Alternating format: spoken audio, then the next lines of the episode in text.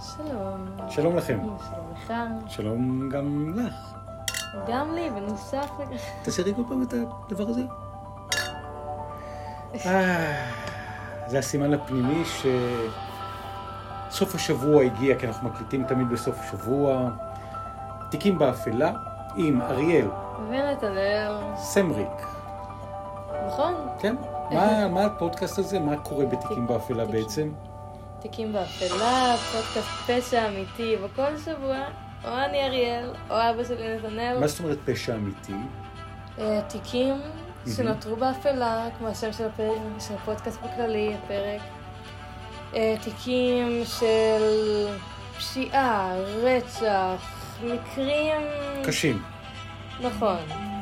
כאן אנחנו מנסים טיפה, תוך כדי שיתוף עליהם, סיפור עלילתי, להבין מה המקור של אותם רגעים אפלים. זאת אומרת, להבין בעצם את הסיפור שאולי לא סופר או סופר במקטעים באינטרנט.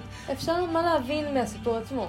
גם את התובנות שיש, גם את הרקע הפסיכולוגי, גם מה בדיוק קרה שם, וכל פעם אחד מאיתנו מתחקר, השני מופתע, שאני יודע רק פה בשידור ה-Live to Tape, בדיוק כמו המאזינים והצופים, מה אנחנו הולכים לראות ולשמוע הפעם. נכון. והפעם את מתחקרת במהלך השבוע, והנושא שאת מביאה אותו אלינו לפודקאסט הזה הפעם הוא... כתות בישראל. כתות בישראל? כתות בישראל.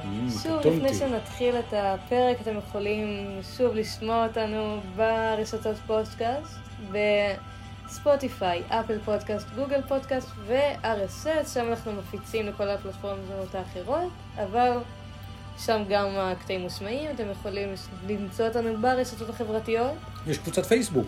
שם עולים כל הכישורים, כל התמונות, כל העדכונים, ושם אתם גם יכולים, ובאינסטגרם שלנו, להציע רעיונות. ואולי, מאוד בדגש על כנראה שכן, הנושא יעלה באחד הפרקים. זאת אומרת, אם זה מעניין אתכם וזה מעניין אותנו, ומה שמעניין אתכם ומעניין אותנו, אנחנו הולכים על זה, מתחקרים במהלך השבוע, ומביאים את הנושאים הללו פשוט כדי לחשוף מקרי פשע אמיתיים שאולי סופרו ככה בכותרת, אבל לא צא לנו לעומק, בדרך כלל גם איזשהו אלמנט מסתורי, משהו שלא ברור עד הסוף, לא פוענח עד הסוף.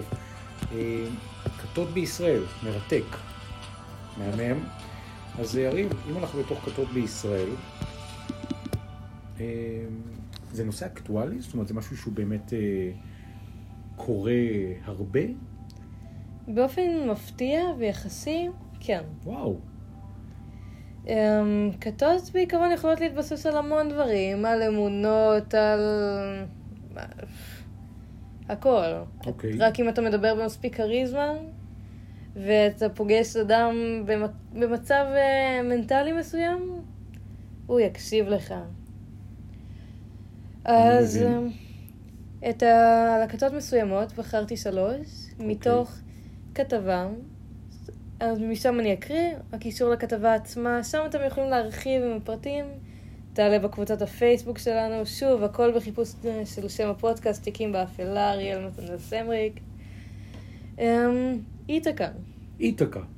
על מה מדובר? זו הייתה כת של אדם בשם שי אברהמוב. ב-אלפיים ועשר עלתה לכותרות כת בשם מטפל נוסף. הפעם מתחום החינוך, שרי אברהמוב, שהציג עצמו כמחנך וקואוצ'ר, מאמן, הצליח לקבץ סביבו קבוצה של אנשים, עשרות הורים, מורים ואנשי חינוך, בטענה כי פיצח את הסוד לחינוך הילדים. עד פה זה נשמע מקסים, הלוואי ו... כמו איזה הערה. כן, הרבה גופים שבאים ואומרים, יש לנו כלים ושיטות, איך לחנך. יש המון הרצאות, קורסים פנים על פנים, וזה נושא חשוב, נושא מאוד חשוב. חינוך הילדים בוודאי. עד פה נשמע תמים, איפה חצה את הגבול, איפה קרה שם משהו שאת מרגישה, שהפך את זה לכת. באותו קורס, הוא עבד על הקניית משמעת ביד קשה. אברהמוב, לא היו ארבעה ילדים משלום. הוא דגל באותם דברים שהוא קנה בשיעור עצמו, אותם דברים שהוא לימד על הילדים שלום. אותו חינוך ביד קשה. יד קשה. נכון. הוא דגל בחינוך ילדים בשיטות נוקשות ואלימות שכללו מכות, השפלה, הרעבה, עבדות ועמידה בקשיים פיזיים שונים, hmm. במרכאות כדי להתנקות. הקורבנות של, שיט... של שיטות אלו היו ילדיהם של אותם אנשי חינוך, מורים, הורים, ובמיוחד זכורה מורה מנתניה, לא תואר פה השם שלה, אולי... טוב שכך. אשר בנה בן העשר נמצא על ידי הרשויות הרווחה, כן, כשהוא מורעב וסובל מהתעללות קשה. וואו. המורה שנעצרה בעקבות תלונות מהשכנים, בעצם זה ששמעו עד לשם, כן, הובילה את החוקרים לעצירתם של הגורו אברהמוב ובת זוגתו. כשאת אומרת עצירתם, איך בדיוק הוא נכנס לכלא? לאט לאט. לאט לאט, להחזיק את הסקרנות. אז נחשף רק היקף פעילותו של הכת עצמם. לאחר מעצרו ניסה אברהמוב להסביר לחוקרים mm-hmm. כי ניסה להוציא מהילדים את הרוע, כמו שנאמר קודם, לנקות אותם. Mm-hmm. אחרי יומיים במעצר הוא התאבד. וואו. כן. בגלל זה, וואו. לאט לאט. אחרי יומיים במעצר הוא התאבד. יבין את ההשלכות של מה שהוא עשה, רק אחרי שהוא ניסה להגיד להם שהכל טוב, וזה ניסיתי לנקות מהם את הרע. כן. זה רימה לדעתי רק להכניס בהם רוע. אם זה מה שהם סופגים מאדם הכי שאמור להיות שם בשבילם במהות שלו. לגמרי. לחטוף ממנו השפלה. בהחלט, זה חצייה של כל קו אדום, ברור. אבל אי אפשר בקלות להבין שזה לא בסדר ו...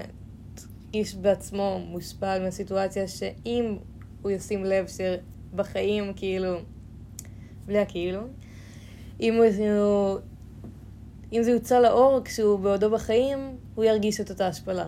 לא מאותו מקור, אבל ירגיש השפלה. בהחלט כן. עכשיו נשמע רעיון על אותו עתיק. כן. רעיון על הכת שהקים, שמאיפה בעצם, אנחנו בעצם משדרים את זה מכאן, והרעיון הוא בעצם עם מי? עם מישהי שכן הייתה בפנים בתוך הכת, והיא בעצם דוגלת בחינוך ילדים בכוח. נכון. בוא, בוא נשמע את התיאור שלה בתוך אה, האינטרנט. המשטרה מבקשת היום לעצור את אה, בן זוגה שלהם, המורה. רגע. מנתניה החשובה בהתעללות באחד מבניה, יש לה שני בנים. החוקרים חושדים שההתעללות קשורה לאפשרות שהאם ובן הזוג של החברים בכת ושמה איתקה. מוקדם יותר הערב אנחנו שוחחנו על כך עם עורכת הדין שרון בן משה, היא חברת המרכז הישראלי נפגעי כתות, והנה מה שאמרה לנו. שלום לך עורכת הדין שרון בן משה, המרכז הישראלי נפגעי כתות. ערב טוב. איתקה, ספרי לי על הכת הזו. הכת הזאת מונהגת על ידי שי אברהמוב, שהוא שינה את השם שלו לא מזמן לשי מעיין. למה? הוא רצה להסתתר אחרי שטבעו אותו מספר אנשים. כרגע לא יודעים איפה הוא נמצא. בכמה חודשים האחרונים אין שום אינפורמציה על המקום שלו. והוא משנה את הזהות שלו על מנת לברוח מהמעשים שהוא עושה. כמה חסידים שותים בכת הזו? לפי מה שאת יודעת, נסייג ונאמר על פי החשד. לפי האינפורמציה של המרכז הישראלי, יש שבע עשרה משפחות, אבל אני מניחה ש... שבע עשרה משפחות שנמצאות בתוך המקום הזה, ובתוך המקום הזה, באותו שלב שהרעיון מתקיים, בעצם הוא עדיין בחיים ונמלט, זאת אומרת, נכון, מנסה להתחמק, לבנות לעצמו ישות, בדיוק ישות ו... בדויה. נכון מאוד. את רוצה לשמוע עוד, להשמיע עוד קטע מההמשך? אנחנו יכולים פשוט להשמיע עוד קטע מההמשך. לא צריך, נראה לי זה... יש לנו את זה. יש לנו את זה. אוקיי. אגב, המראיינת, גאולה אבן, אז בערוץ אחד, אגב, אני אספר לך סיפור על גאולה. ספר לי. גאולה היא בת מחזור שלי. כן? כן, מגלי צהל. איזה יופי. ממש היינו ביחד בקד"צ, בחורה ממש תותחית על כבר בתור אה, אה, חיילת צעירה. תשמע, זה מכין בפועל. והיא אה, הייתה מראיינת ושדרית וכתבת, גרה בבת ים, ובדיוק בשבוע הזה שאנחנו, ועושה שלושים שנים קריירה מעולה ומרגשת בערוץ אחד, כאן בשידור הציבורי, והשבוע הזה שאנחנו מקליטים, אנחנו מקליטים בתחילת אוגוסט עשרים עשרים ושתיים, למה אנחנו תמיד אומרים את השנה? כי הפודקאסטים האלה נכנסים לכל החיים. היא מודיעה שאחרי שלושים שנה היא מתפטרת מרשות השידור. היא נתנה סיבה למה? יש שם את כל המאבקים הפוליטיים שיש, בגלל שהיא בחרה בנישואים השניים להתחתן, להתאהב ולהתחתן, עם גדעון סער. גדעון סער הוא שר המשפטים הנוכחי, והיא מגישה בחדשות. בחדשות אמרו, בתקופת הבחירות, אנחנו כרגע נמצאים בסבב מספר חמש, יש ניגוד אינטרסים בין להגיש מהדורת חדשות, שבה הבעל הוא גם שחקן מוביל. בכללי המהות של חדשות, כמובן שכשאתה בן אדם נורמלי, אתה בן אדם, הכל עובר לך בראש, אז זה טיפה יכול להתעמם, אבל המהות של תקשורת זה להעביר את החדשות כמו שהן. כמובן אפשר לעשות הבניית מציאות וללטש את אותה מציאות בהכרח, לספר אותה בדרך מסוימת, אבל המהות של חדשות זה לספר את מה שקרה במהלך השבוע. אז השאלה אם ברגע שיש ניגוד אינטרסים, רשות השידור בבחירות האלה אומרים שיש ניגוד אינטרסים, היא אומרת זה שאני אשת איש, זה לא מבטל את היותי מראיינת מקצועית, ואני יכול להעיד ממקור ראשון, היא באמת מקצועית, והיא יודעת ומבינת עניין. כולם יודעים גם שהיא אשתו של גדעון סער, אז ברור לגמרי ש... כשכולם יודעים, אז אין פה איזה משהו שמסתירים. סוגיה עמוקה באתיקה. נכון. אז רשות השידור באופן יוצא דופן אמרו לה, בתקופת הבחירות, שלושה ארבעה חודשים, אל תגישי את המהדורה, תעשי כתבות לא בפוליטיקה, והיא החליטה ש... שלא מתאים לה. כשאני חושבת שהיא עובדת תחת שם של ערוץ מסוים. ברשות השידור, כסף ציבורי. נכון, אז כל דבר שהיא אומרת, יהיה, לח... יהיה רשום עליהם. יהיה... היא אמרה את זה כאינדיבידואל, mm-hmm. אבל... זה שלהם, היא עובדת מתחתיהם. אז זהו, אז היא החליטה בהקשר הזה שלא מתאים לה לעבוד מתחתם יותר. נכון, היא החליטה, אבל הם החליטו פשוט כי לא רצו לסכן את השם שלהם. בדיוק, הם החליטו בהקשר הזה שהם מה שנקרא עוצרים, וזהו, והחליטו בהקשר הזה שלא מוכנים יותר להיות במקום שאיך נקרא לזה, ששמים משקולות בגלגלי היצירה שלה בגלל החיבור אל בעלה. אז זה הסיפור. זה הסיפור גאולה אבן, שהיא פה פשוט מראיינת בקטע שבחרת להשמיע. נכון. כתות בישראל, אנחנו ממשיכים. עוד סיפור. הקיסרית מצהלה. צהלה זה אזור בצפון תל אביב, יפה יפה. ריקי שחם. אוקיי. היא עבדה כהילרית ואסטרולוגית. כן. אסטרולוגיה זה באמת הסתכלות על הכוכבים והתחזיות שלהם ולפי שתים עשרה מזלות. אסטרולוגיה זה מקסים, לא? נכון. אפשר להאמין יותר, אפשר להאמין פחות, יש שרלטנים יותר, אפשר להאמין פחות. כביכול מדע הכוכבים, מאוד מעניין לדעתי. כן, לגמרי. אבל זה לפרשנות. ועד פה זה רחוק מכתות. נכון, דווקא הפך? אפשר איכשהו לחבר את זה לכת, כי מאוד מקשרים כתות לאמונה מסוימת, ל... כן. באמת, הילריות מסוימת, לעולם המיסטי יותר. אז אני יכולה לראות איך אפשר ישר לשייך, אבל מהותית, עבודה מקסימה. ואז? היא הציגה עצמה כאחת מחמש קיסריות היקום. היא הרימה לעצמה גבוה. אני יכול לדמיין את המשפט הזה. קהל נכבד, אני אחת מחמש קיסר. זה גם איכשהו גם מתחבר לקריזמה שצריך כדי לפתוח כת. צריך להגיד משהו מספיק סוחף ומספיק ביטחון, ואנשים ילכו אחריך. אתה יכול לחרטט משהו ו... אם אתה אומר את זה בביטחון, אנשים הולכים אחרי זה תקשורת. נכון מאוד. ואז? גם קשור להבניית מציאות שאמרתי קודם. כן. היא מציירת את היקום שלה, ואנשים יכולים להסתכל על זה. והם בחרו ללכת אחרי היותה קיסרית. לא סתם קיסרית, קיסרית היקום. היקום. באופן גורף. לא סתם הקיסריה, באופן כללי. אוקיי. אבל, בעיקר ידע כיצד לכבוש את לבבות אנשי העסקים והאקדמיים. וואו. שם קשב. גם צפון תל אביב, אזור משרדי, זה... יש, יש קהל טוב. באזור רמת השרון וצפון תל אביב. שני מקומות נחשבים מאוד טובים. Mm-hmm. הם הלכו שבי אחרי הפילוסופיה הרוחנית ששיווקם, שזה דווקא מעניין, כי אנשי עסקים, אקדמיים, אנשים מלומדים, יודעים איך לשווק לפחות, כן. אם יש להם עסק משלהם, או עובדים בעסק. שחם נהנתה לגייס לקט אנשים מסרועים במצוקה נפשית, וואו. שזה איך שהיא פנתה עליהם, ולהעניק במרכאות, כמו שכתוב פה, שיעורים רוחניים במסגרת קבוצתית שנועדו לשעבד את האנשים מנטלית וכלכלית. Mm-hmm. אני חושבת בכללי בכל כת, הדרך לפנות לאדם זה למצוא את הנקודה הרגישה שלהם. אנשים, אנשים עם פגיעות מסוימת ולגעת שם ולדחוף שם עמוק בפצע את האצבע. אני מבין מה שאת אומרת, בהחלט.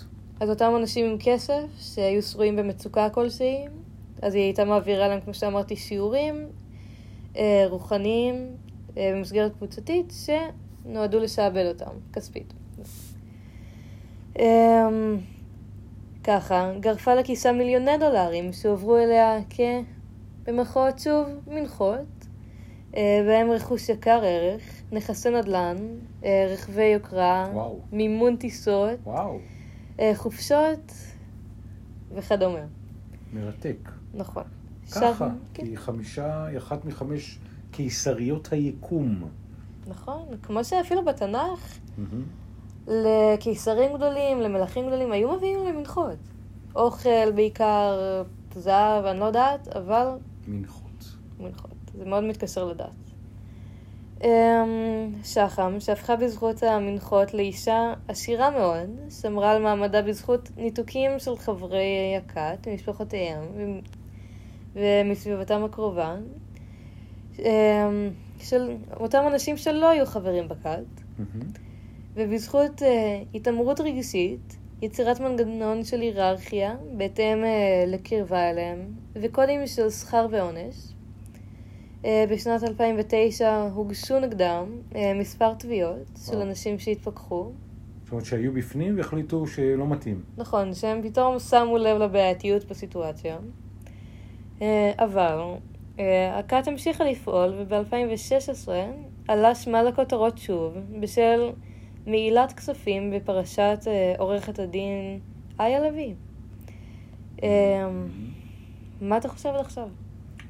האמת היא שאני מקשיב בקשב רב, זה נשמע באמת סיפור מרתק. אני שואל את עצמי איפה זה, איפה כאילו קו התפר, במקרה הקודם של אותו אדם שהציג את עצמו כאיש חינוך, ברור לגמרי שהוא גם לקח אחריות והחליט שהוא מתאבד, לא שזה צעד מומלץ, יכול היה לפתור את זה אחרת, אבל הוא לקח אחריות במובן הזה שהוא אמר, איני יכול עוד לשאת את האחריות על מה שעשיתי, ואני מאוד סקרן לדעת אחרי שהם, אתה יודע, זה לגיטימי שאנשים ייתנו מתנה למישהו, של איפה השיעבוד פה קרה, איפה הם באמת, איפה היא חצתה את הגבול, שהוא באמת לנצל אנשים חלשים נפשית ולהשתלט להם על הכסף. ברגע שזה ניצול, זה הבעייתיות בזה. ברגע שהיא עושה את זה מלפנות לנקודת חולשה שלהם.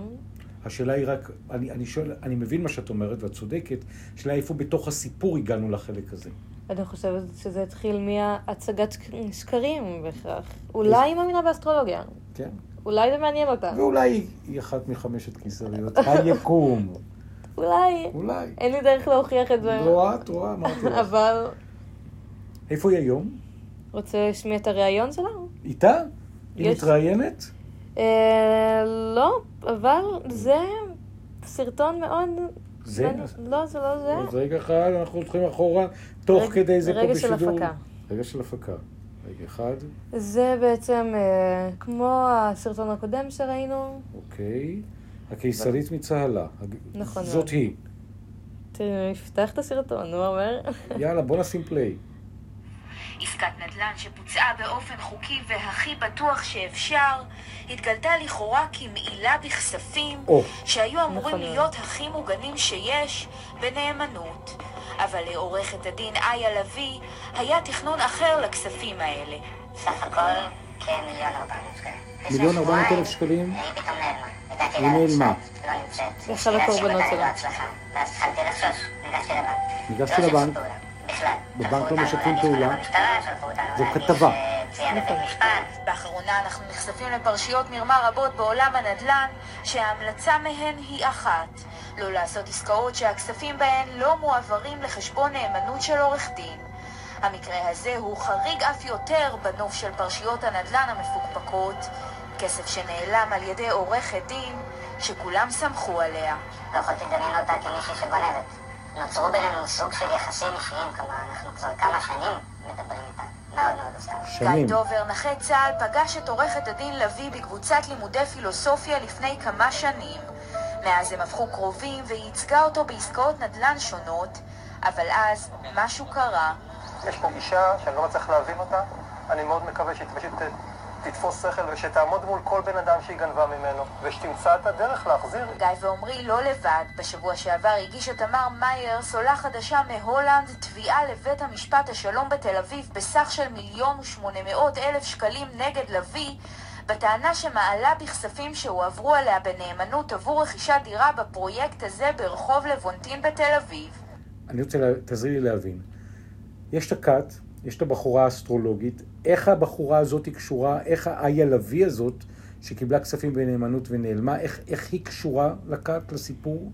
ממה שהבנתי, היא עזרה, ל... עזרה לשחם. אוקיי, לקיסרית מצהלה. נכון. היא עזרה לה באיך? בהנהלת כספים בעיקר. אה, זאת אומרת, היא בעצם הייתה איזושהי זרוע, נכון, של מנחות כספיות במיליונים, נכון, עבורה. הבנתי. אז אחרי אותה פרשה של איה לוי, אז כי... רוצה שנשמע את ההמשך? אה, אני חושבת שבנו את השיא של הפרשה. אוקיי. סכומים גדולים. ים בכסף. ואותה איה ספגת רוב האש. אוקיי. אז עלתה שחם לה... פרונט של התקשורת, okay. כי הרוב היה אליה בהכרח. ו- ואז, אותה ריקי שחם, מה השלב הבא? בעצם, מה, מה קורה, מה, מה עולה בגורלה? Uh... זאת אומרת, אנחנו מדברים פה בעצם, בהקשר הזה, על אישה בשם ריקי שחם, שהיא חברה בכת. היא מנהלת כת. והיא מנהלת כת, והקיסרית מצהלה. מעניין. מה? אני תוך כדי זה שאנחנו מדברים, עושה גוגל ברשת, ומה מסתבר? תוך כדי, יכול להיות שזה נכון, יכול להיות שזה לא... זה כתבה, היום שוב, זה לא כך דברים. כן, בהנחה שזה לא פייק. כת האורגיות של ריקי שחם. בוא נמיש. כן, בואו, עזבו. ביקשו צו לשרוף את גופת החברת, חברת הכת, שם אחר, ושופטת, הורתה לכבד את דרישת הכת, להוציא את הגופה מהקבר ולשרוף. זאת כתבה, אגב, שרלוונטית מאפריל עשרים ושתיים, זה חי ובועט, זאת אומרת, הגברת בחוץ. עכשיו, אנחנו רואים פה תמונה, יש פה תמונה בתוך הכתבה של, נכון, של ריקי שחם, כתבה אחרת, רגע אחד. אני חושב מכתבה, כאילו מכת אחת, הלכה לאחרת, כי מעבר, כי המידע שאני מצאתי היה על הקיסרית מצהלה, קצת קריסטלים, אסטרולוגיה. עכשיו שימי לב, פה מתוך הכתבה שאני ככה, תוך כדי זה השיחה והסיפור המעולה שהבאת, מנהיגת, המנהיגה הגורו, ריקי שחם רביצקי, עברה לצרפת, שלא יתבעו אותה. למרות העובדה שנחשף כי ארבע בנות הכת, הם הגישו תלונת אונס לעורך דין אחר, והיועצת המשפטית של הכת, שימי לב, עורכת הדין איה לוי, מהכת הקודמת. נכון. היא איבדה את הרישיון שלה להיות עורכת דין, בגלל שחברי הכת נתנו לה כסף, ארבע נקודה שתיים מיליון שקלים, הסיפור שאת הבאת, למכירת דירות נדן, במקום לסגור את העסקאות, היא נתנה את הכסף לריקי שחם. הבנתי.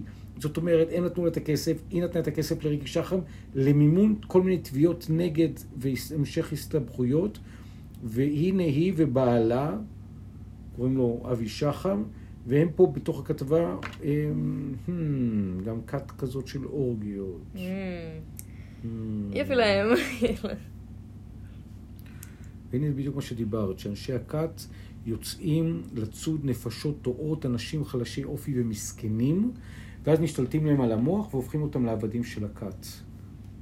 נכון. ופה נקודה מעניינת בקאט שבט, שבאמת החברים בקאט שלה, עם הסלטה והשמלה של האליטה של תל אביב, רמת השרון, בתי יוקרה, מיליונים, ל... גרים בבתים ברשפון, וכפר שמריהו, והם מתחננים להצטרף. והיא לא הייתה צריכה לבקש להם כסף, הם שפכו עליה כספים בחמויות אדירות, ובתמורה הם קיבלו, כך לפי הכתבה, חוויות מיניות באורגיות עם נופח טרנסנדנטלי חוץ גופי. לפעמים ערכו אוריות בסגנון מקדשי המלכה המצרית חצ'פסו, ולפעמים ערכו אורגיות אינטרגלקטיות בסגנון החלל החיצון. too much information, ממש. too much information. אני חושב שזה המהות של הפודקאסט, לשפוך מידע לא הכי נעים. וואי וואי וואי. לאוזן. אם שאלתם את עצמכם כמה עולה כרטיס לאורגיה טרנסנדנטלית, זאת אומרת, מהגלקסיות בכלל, זה כל היקום, יש בו מחירון. יופי. אלף וחמש מאות שקלים למשתתף, עד שמונת אלפים שקלים כל חודש, לא כולל, כי אתה נראית לי מודאגת, אריאל, okay, מתנות לאלות המצריות. האלות המצריות מקבלות כסף. אסטרולוגיה זה יווני. אבל יש גם כנראה אסטרולוגיה מצרית, והיא הלכה על זה, והייתה שם גם מטפלת הוליסטית, ואחת מהם אמרה שהיא לא רוצה להיקבר, אחת מהחברות באותה קבוצה, קאט, אלא להישרף, השאירה כסף בצוואה, לאח של בעלה, של ריקי, הילדים מנסים לקבור אותה, חברי הקאט פונים לשופטת, במהלך השבעה, וביקשו להוציא את הגופה מהאדמה ולשרוף אותה. כי יש לזה תקציב, ויש צוואה, והשופטת מחליטה על שריפת הגופה.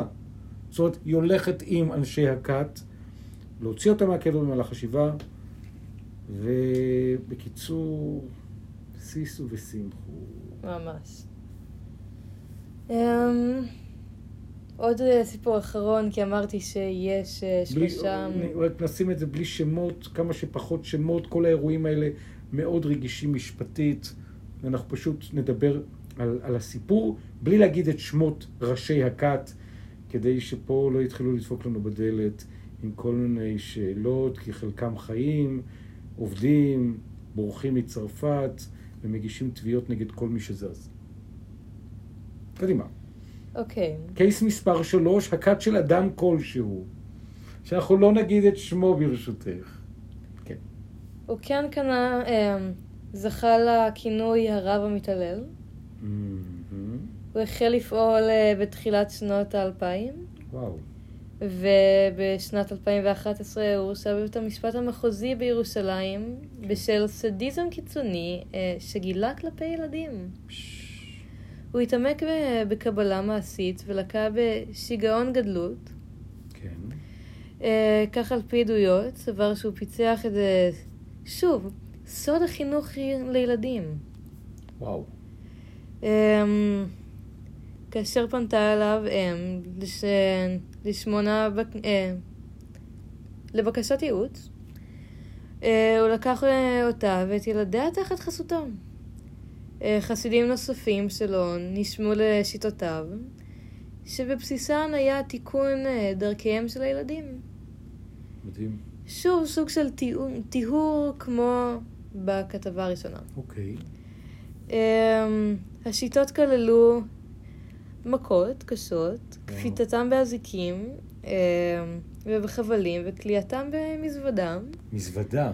שריפת איבריהם, אכילת צואה וזוועות נוספות. כל זה בארץ? כל זה בארץ. תשמרי יעל. Uh, הפרשה התפוצצה ב-אלפיים ושמונה, כאשר שניים ילדים, בהם פעוט בין ארבע וחצי, הושפזו בבית החולים במצב קשה, כן. והביאו להתערבות uh, גורמי הרווחה. Uh, אותו אדם נידון ל-עשרים וארבע שנות מאסר. עשרים וארבע שנים. נכון. זאת אומרת, עכשיו הוא בכלא. נכון. Uh, בעצם uh, בימים אלה מתנהל, uh, מתנהלים משפטי תביעות הפיצויים של הילדים שבגרו בינתיים, ומוגדרים נכים, בשל הטראומה שחוו במשך השנים שהתגררו אצלכם. Yeah. anyway. קשה. כן. וואו. יש גם איזה קטע וידאו שאת רוצה שנשמע מתוך הפרשה הזאת? מהפרשה הזאת לא, יש אחד נוסף שרציתי לראות על יוצאי כתות. תוך כדי זה ברשותך, אני תוך כדי, את שלחת אותי אפרופו הפרשה הקודמת, אני תוך כדי הקלטה מקשיב לך וגם נתקל בקטע מחדשות ערוץ שתיים. אוקיי. אפרופו הקלטות של אותה כת סודית שדיברנו, צפון, צפון תל אביב, רמת השרון וכולי, אז יש שם קטעי הקלטה של אותה כת סודית עם הסיפור של המיליונים. נשמע קטע? בטח. כבר מוזיקה מפעילה ברקע. מדברת בחדשות ערוץ שתיים באולפן סיפי. אני מתקשרת כי התעניינתי באיזשהו סיפור שקשור לקבוצה של ריקי שחם. אני לא מבינה. אנחנו לא רוצים להשתתף. זה לא קשור אליי, תודה. אני התחלתי את השיחה, שיהיה בהצלחה. לא, לא, לא מבינה. לא רוצים להשתתף תקשורתית. מאוד רגיש. מה המסקנות שלך? למה? כנראה שיש דברים בקום. ג'ילית המחנה משותף שקוראים לו פחד, אימה. איך יכול להיות שעשרות אנשים פוחדים לדבר? כל תשובה שתספקו לעצמכם, כזאת שאמורה לגרום לכם לא לישון יותר טוב בלילה, בהקשר כזה או אחר, היא האמת. זה הסיפור, יש הרבה פחד, תביעות, לחץ, נפשי ומנטלי, לא מובן מאליו. זה סיפור נכון. מעולה שהבאת, נושא מרתק. כי בזמן האחרון אני שמה לב כן לתנועה יותר תקשורתית של יוצאי כתות שמשתפים. אחד מהם הבאנו סרטון מכאן אחת עשרה. אז הנה, הסרטון הזה על מה הוא מדבר? יוצאת כת. כן. שהצליחה לצאת. כת יותר גם מישראל. שם כדתית. נשמעת הרעיון עכשיו. שנראים לי מאוד מוזר. הייתי רואה גבר, הייתי בורחת. למה? כי גרמו לי לחשוב ש... שזה אסור. שזה... השם לא רוצה את זה. אמרתי, רגע, אז איך עם הרב אני מדברת? איזה יופי. כאן מקשיבים, אורית נבון, הכותרת היא באמת, הצלחתי לצאת מהכת. אורקים מדרשה בגג, והתנאים היו זוועה, והכל היה קטן. חלק בנות לא היה להם מקום בכלל לישון, היינו ראשונות ב- כמו, כמו לגו, כמו טטריס, שאת צריכה להתאים את המשבצת בדיוק לככה. כמה בנות הייתן? היינו... עשרים ומשהו בנות.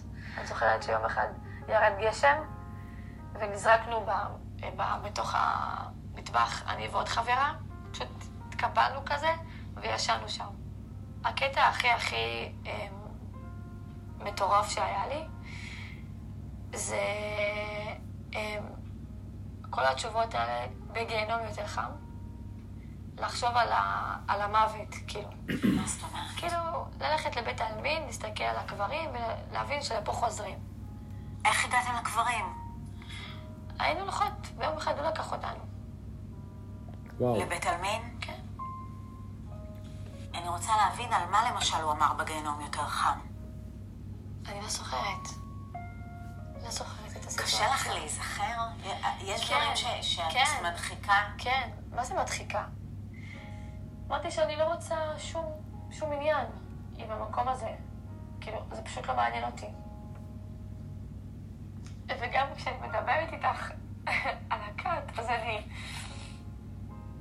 הכל חולף לי בראש. כאילו, גם במקום שגדלתי בו, גם הכת, גם לאבד הורים, גם... לפרנס ילדים, להיות אימא, אף פעם לא היה לי מקום לבנות את עצמי. לפעמים קצת הולכים לאיבוד עם כל ה... עם כל הסרטות של הנפש. את בעצם יום אחד מצאת את עצמך בכת. כן, יום אחד מצאת את עצמי בכת. איך, איך זה הגיע לשם? אני בגיל שמונה עשרה רציתי ככה להתחזק, חיפשתי מדרשה. נכנסתי למדרשה מהממת. והיו לי חברות בחדר שהיו שייכות לאיזשהו רב מסוים. היו נהוגות ל- ללכת אליו, לשמוע את שיעורי תורה, והם ככה אמרו לי, בואי, בואי תשמעי גם, בואי תתקרבי. וזה דיבר אליי, כי מאוד חיפשתי את האמת באותה תקופה. ובאמת הלכתי לא, לאותו מקום, לאותו רב. אני זוכרת כל מיני שיחות מאוד מאוד נשגבות על אמונה. על פה בסדר. על ביטחון בהשם, נכון. על צניעות. היא עונה שם על המון שאלות שעלו לי תוך כדי המחקר. אני התחלתי גם להביא עוד בנות, כל אחת הביאה עוד. כל הזמן דיברנו על הרב, וכל הזמן סתרנו את מה שהרבנית רצתה לעשות במדרשה. עשינו שמות. זה התגלגל ברמה כזאת שאנחנו היינו עושות רק את מה שהוא אומר, זאת אומרת, היינו שואלות אותו כל דבר, אם זה בסדר ללכת למקום מסוים, אם זה צנוע.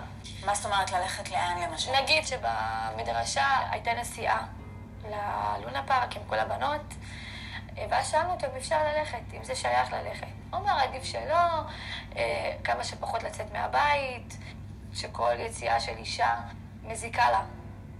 זה מאוד הציק להנהלה של המדרשה. כאילו, מה אתם, במסגרת שלנו, מה אתם שואלות מישהו אחר, מה הקשר?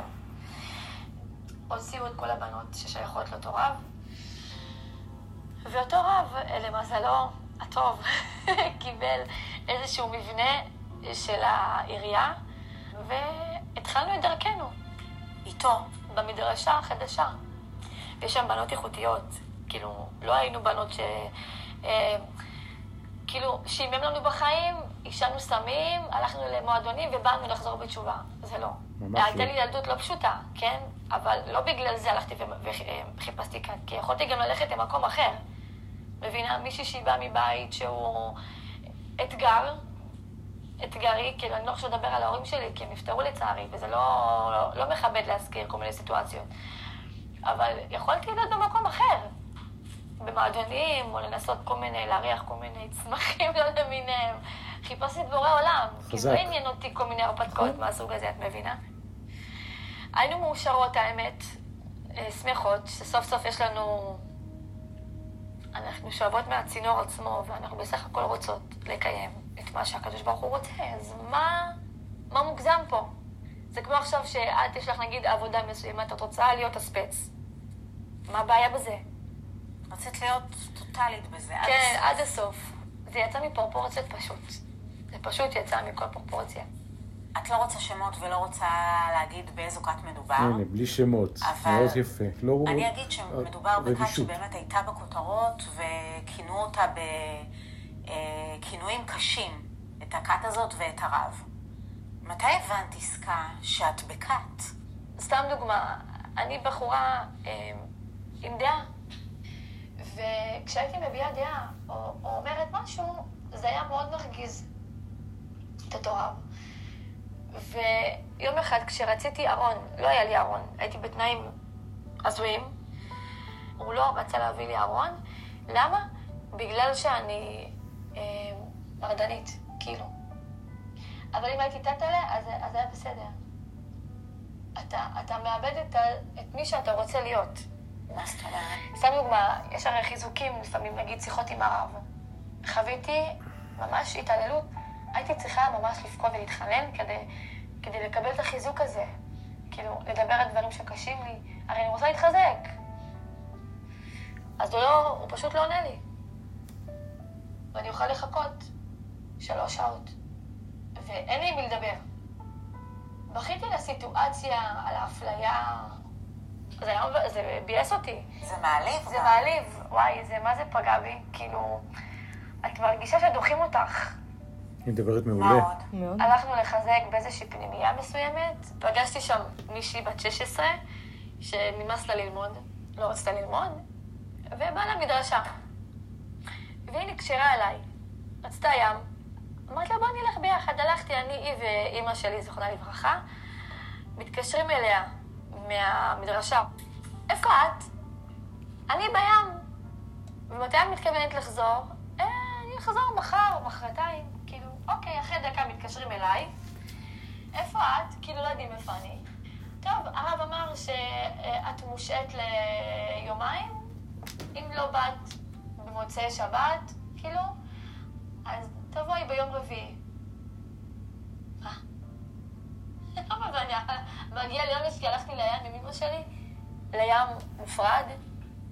כאילו, מה הקטע הזה לבוא ולקחת בן אדם, לקחת בחורה, לתת לה בכוח לשאול רשות כל דבר, מבינה מה אני אומרת? זה פשוט לא הגיוני.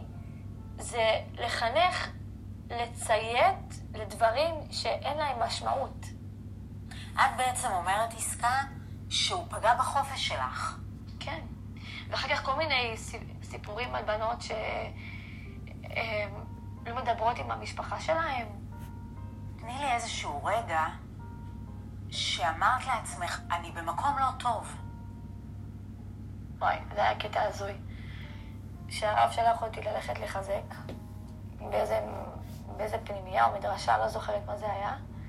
ארגנתי לי מהר תיק כמה דברים ופספסתי את האוטובוס, אז חזרתי חזרה, כי זה היה לפני שבת.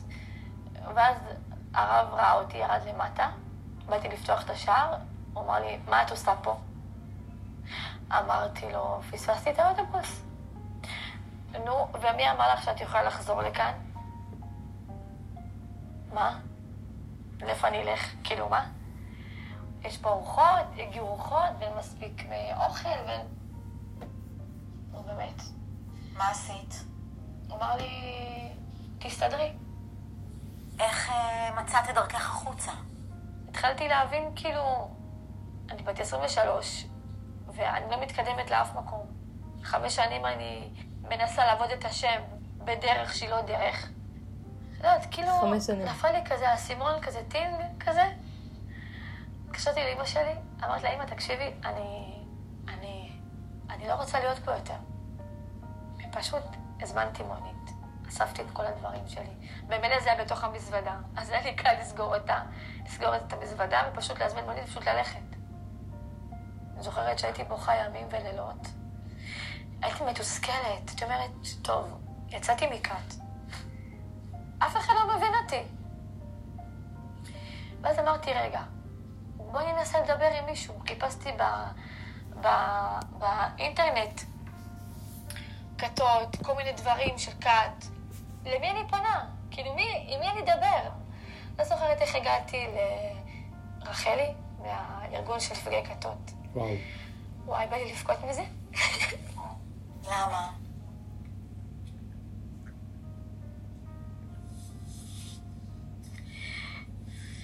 זה היה פעם ראשונה שדיברתי עם בן אדם בטלפון והוא הבין אותי ולא שפט אותי.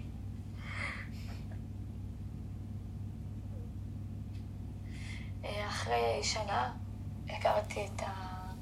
את אבי ילדיי. התחתנתי והתגרשתי. כמה ילדים? יש לי שתי בנים.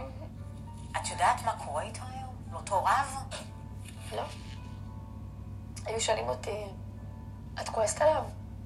את, את מאחלת לא רע? את... לא. לא.